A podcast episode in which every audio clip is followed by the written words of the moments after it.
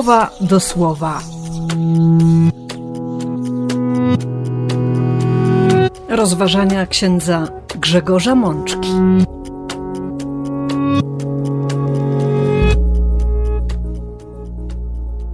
Pierwsza niedziela Wielkiego Postu, rok A.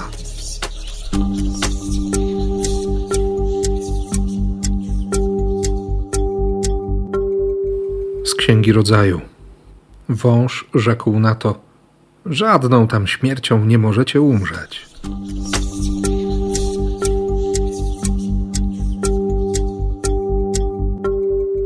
Z Psalmu 51. Boże, ukształtuj we mnie serce czyste, odnów w mym wnętrzu ducha prawego.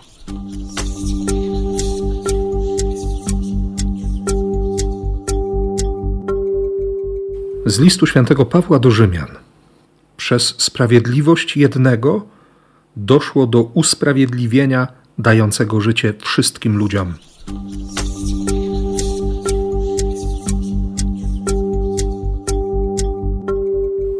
Z Ewangelii według świętego Mateusza. Wtedy opuścił go diabeł.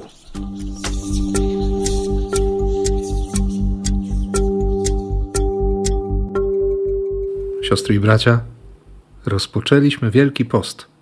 Po tych kilku dniach, które są jakby wstępem do tych nieprawdopodobnie nasyconych łaską tygodni wielkopostnych, stajemy dzisiejszej niedzieli wobec sceny kluczowej dla całej historii zbawienia. Sceny, która z jednej strony uświadamia nam niezwykły bezmiar naszej ludzkiej głupoty, a z drugiej strony jest wypełniona po brzegi miłosierną miłością Ojca Niebieskiego. I wydaje się, że to jest jedna scena, jeden moment między trzecim rozdziałem Księgi Rodzaju a czwartym rozdziałem Ewangelii w redakcji świętego Mateusza.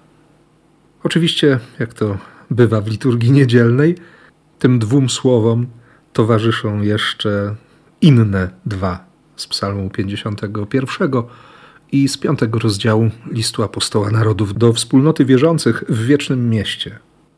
Rzućmy zatem okiem na to słowo, albo inaczej. Wyjdźmy na spotkanie Boga, który do nas w tym słowie przychodzi. Księga Początków przenosi nas faktycznie do początku naszego istnienia, do tego momentu, w którym Bóg kształtuje człowieka z prochu, z mułu ziemi i i tchnie w oblicze człowieka tchnienie życia. Bóg dzieli się życiem ze swoim stworzeniem. To hebrajskie określenie nefesh, oznaczające duszę, to niepohamowane pragnienie życia, które jest boską cząstką w człowieku. Ono, widzimy to w późniejszych wersetach drugiego rozdziału Księgi Rodzaju, budzi w człowieku tęsknotę. Tęsknotę za Bogiem, tęsknotę za drugim za kimś, kto będzie do niego podobny, z kim Adam będzie mógł dzielić się swoimi przeżyciami, swoimi tęsknotami, swoimi pragnieniami, będzie mógł podzielić się sobą. Wiemy z wersów, których nie usłyszymy w dzisiejszym czytaniu liturgicznym, że, że żadne z bożych stworzeń, żadne ze zwierząt nie jest w stanie wyjść naprzeciw Adama i i zaspokoić tego wewnętrznego pragnienia budowania relacji. Nie potrafi odpowiedzieć na tęsknotę człowieka. I wtedy Bóg po raz kolejny wychodzi człowiekowi naprzeciw, objawia swoją moc w pragnieniu pomocy i stwarza tę, która będzie pomocą dla mężczyzny. Tutaj wielu ojców Kościoła, a nawet wcześniej rabinów żydowskich widzi w stworzeniu kobiety takie działanie Boga, który sam staje się pomocą dla człowieka. Kobieta dla mężczyzny jest jakby dowodem bliskości, obecności, szansy na niezwykłą relację z samym Stwórcą. Ale niestety w kolejnych zdaniach, to już trzeci rozdział Księgi Początków, ta, która też jest stworzona na obraz i podobieństwo Boga, nagle bierze swojego stwórcę na dystans. Wchodzi w dialog z demonem. Daje zgodę i daje wiarę słowu, które nie pochodzi od Boga. Słowu, które jest kłamstwem, które niszczy prawdziwy obraz Boga. Od razu przychodzi mi na myśl mm, święta Weronika, bo przecież przeżywamy w tym czasie też nabożeństwo Drogi Krzyżowej. Wera ikon, prawdziwy obraz, ten obraz, który budzi zachwyt, obraz namalowany miłością w sercu człowieka, zaczyna gdzieś trącić fałszywą nutą. Tylko dlatego, że pójście na skróty, że oparcie się o zmysłowość doprowadziło człowieka do, do braku zaufania wobec Boga. Żadną tam śmiercią nie możecie umrzeć. Przecież nic wam się nie stanie. Wydaje się, że to słowo jest bardzo nadziejne. Ono odsuwa, przynajmniej na początku, ten strach, z którym mierzy się każdy z nas. Lęk przed niewiadomym, nieznanym. Strach, który prowadzi nas do przekonania, że, że to, co nieznane, na pewno jest też nieboże. Tym bardziej, że kolejną prowokacją diabła jest stwierdzenie, że, że Bóg dobrze wie, że tego dnia, którego zjecie z tego drzewa, otworzą się wasze oczy, będziecie bogami, którzy rozpoznają dobro i zło. Tam dosłownie chodzi o umiejętność dowolnego łączenia tego, co dobre, z tym, co złe. Przyznanie sobie prerogatyw prawodawcy, decydenta o tym, co właściwe i co niewłaściwe umiejętności wymieszania dobra i zła, które prowadzi do powstania hybrydy nie do przyjęcia. Od razu przypomina mi się trzeci rozdział Apokalipsy świętego Jana, ostatni z siedmiu listów do kościołów. Znam Twoje czyny, żeś ani zimny, ani gorący. Obyś był zimny albo gorący, a tak, skoro jesteś letni, a ani zimny, ani gorący, wyrzucę Cię ze swoich ust czy sycąca pragnienia i orzeźwiająca zimna woda płynąca z górskich szczytów, czy gorąca woda dająca ukojenie, wypływająca z wnętrza ziemi, ze źródeł geotermalnych. Jedna i druga ma swój charakter, jest potrzebna. Ale wymieszana w okolicach Laodycei, tego miasta, które e, leżało 140 km na wschód od Efezu, była niezdatna do wypicia powodowała torsję. Podobna w skutkach jest propozycja diabła. Wymieszanie wszystkiego, totalny miszmasz, który stawia na głowie wszystkie systemy wartości. Nie pozwala na zbudowanie żadnego sensownego fundamentu życia. I ostatecznie, jak równia pochyła, prowadzi do śmierci, którą diabeł próbuje w sercu i w umyśle człowieka odsunąć na, na wieczne nigdy. Wiemy, że w tamtej chwili absolutnej nieodpowiedzialności, totalnego pogubienia, nieprawdopodobnego wstydu, wstydu wobec siebie, wstydu za siebie, wydawało się, że sytuacja jest tragiczna i, i prowadząca do nieodwołalnego oddzielenia od Boga, które, które można nazwać potępieniem. Na szczęście ta historia ma ciąg dalszy i po wielu wiekach pozwala nam zatrzymać się na moment przy osobie człowieka wybranego przez Boga, ale człowieka słabego, bardzo grzesznego, który właściwie w jednej chwili zdobył się na popełnienie całego zła, jakie znał później świat chrześcijański. Zdrady Boga, sprowokowania zdrady współmałżonka i wydania wyroku śmierci, który z Dawida uczynił mordercę. Tradycja podpowiada nam, że, że właśnie wtedy Dawid zaczął się modlić, zaczął śpiewać, zaczął wołać o miłosierdzie i w ten sposób powstał Psalm 51, w którym przeczytamy między innymi to żarliwe wezwanie: Odwróć swe oblicze od moich grzechów. Wymasz zapis wszystkich moich nieprawości. Boże, ukształtuj we mnie serce czyste. Odnów w mym wnętrzu ducha prawego. Autor natchniony wie, że w przypadku takich grzechów potrzeba stworzenia nowego serca. Zresztą to przekonanie pojawi się jeszcze w księdze proroka Ezechiela. Nowe serce, prawdziwe serce. Serce, które dostanie kolejną szansę, by, by uwierzyć, by kochać, by żyć.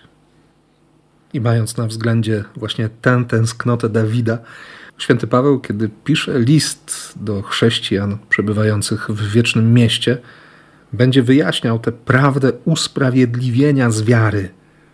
Będzie pokazywał, co zrobił Chrystus i jak ważne jest to, że przez posłuszeństwo jednego człowieka wszyscy, którzy do tej pory byli grzesznikami, zostaną ustanowieni sprawiedliwymi. Bo Boża łaskawość zogniskowana w Chrystusie jest skutecznym ratunkiem dla każdego, kto, kto chce ją przyjąć, kto z pokorą staje wobec Boga. Więc poddać się Chrystusowi, zanurzyć się w Niego, trwać w Nim, to jest droga zbawienia. To jest droga do przyjęcia zbawienia. A to posłuszeństwo, ta pokora, to przyjęcie zbawienia ma swoje źródło w wydarzeniu, które święty Mateusz opisuje na początku czwartego rozdziału swojej Ewangelii. Nowy przekład dynamiczny zatytułuje ten fragment słowami Królewski egzamin dojrzałości. Dopiero co Jezus usłyszał głos Ojca, który wydobywał się z rozdartego nieba: Oto mój syn umiłowany, w którym złożyłem całość moich planów, w którym mam upodobanie. I chwilę później Duch Boży poprowadził Jezusa na pustkowie, wygonił go, jak napisze święty Marek dosłownie, wygonił go na pustynię, bo tam miał zostać poddany próbie. W komentarzu w nowym przekładzie dynamicznym przeczytamy, że chodzi o pewien test, o próbę sprowokowaną przez Boga, przez Ojca. Ale właśnie wtedy, w tym czasie, przychodzi również demon, aby kusić Jezusa. To trochę tak, jak podpowie nam tłumacz i komentator, jak w sytuacji egzaminu maturalnego. Chodzi o to, by udokumentować dojrzałość swojej wiedzy ale jednocześnie w trakcie tego egzaminu często pojawia się pokusa, aby, aby korzystać z niedozwolonych źródeł. Mówiąc kolokwialnie, aby grzeszyć ściąganiem. I to właśnie możemy zauważyć w tym opisie wydarzeń na pustyni. Po 40 dniach, kiedy organizm wykorzystał zgromadzone do tej pory zapasy w tkance tłuszczowej czy złogach wewnętrznych i staje wobec być albo nie być, bo brakuje już składników odżywczych, które są konieczne do podtrzymania funkcji życiowych, wtedy właśnie przychodzi diabeł i, i zaczyna kusić. Podsuwa myśl. Rozkaż tym kamieniom, aby stały się chlebem. Ale każda z tych trzech pokus rozpoczyna się w ten sam sposób. Jeśli rzeczywiście jesteś synem Bożym. W sytuacji granicznej, gdy pojawia się widmo śmierci fizycznej, diabeł przychodzi z pokusą sięgającą o wiele głębiej. Podważa zaufanie do Boga. Próbuje powtórzyć sytuację z raju. Jeśli naprawdę jesteś synem Bożym, czy to, co ci powiedział ojciec, czy to, co usłyszałeś nad Jordanem te 40 dni temu, jest prawdą?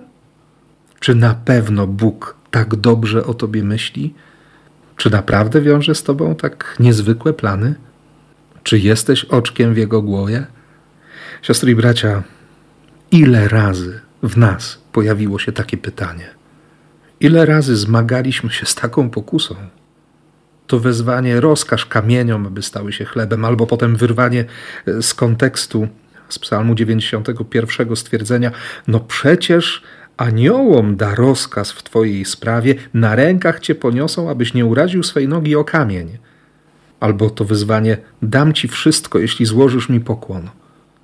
Te wątpliwości, te pokusy, te pytania są wtórne wobec, wobec tego, co najważniejsze, wobec przekonania o tym, że, że mam Ojca, który jest w niebie, że cokolwiek by się nie działo, mogę ufać Bogu jakkolwiek by nie wyglądało moje życie.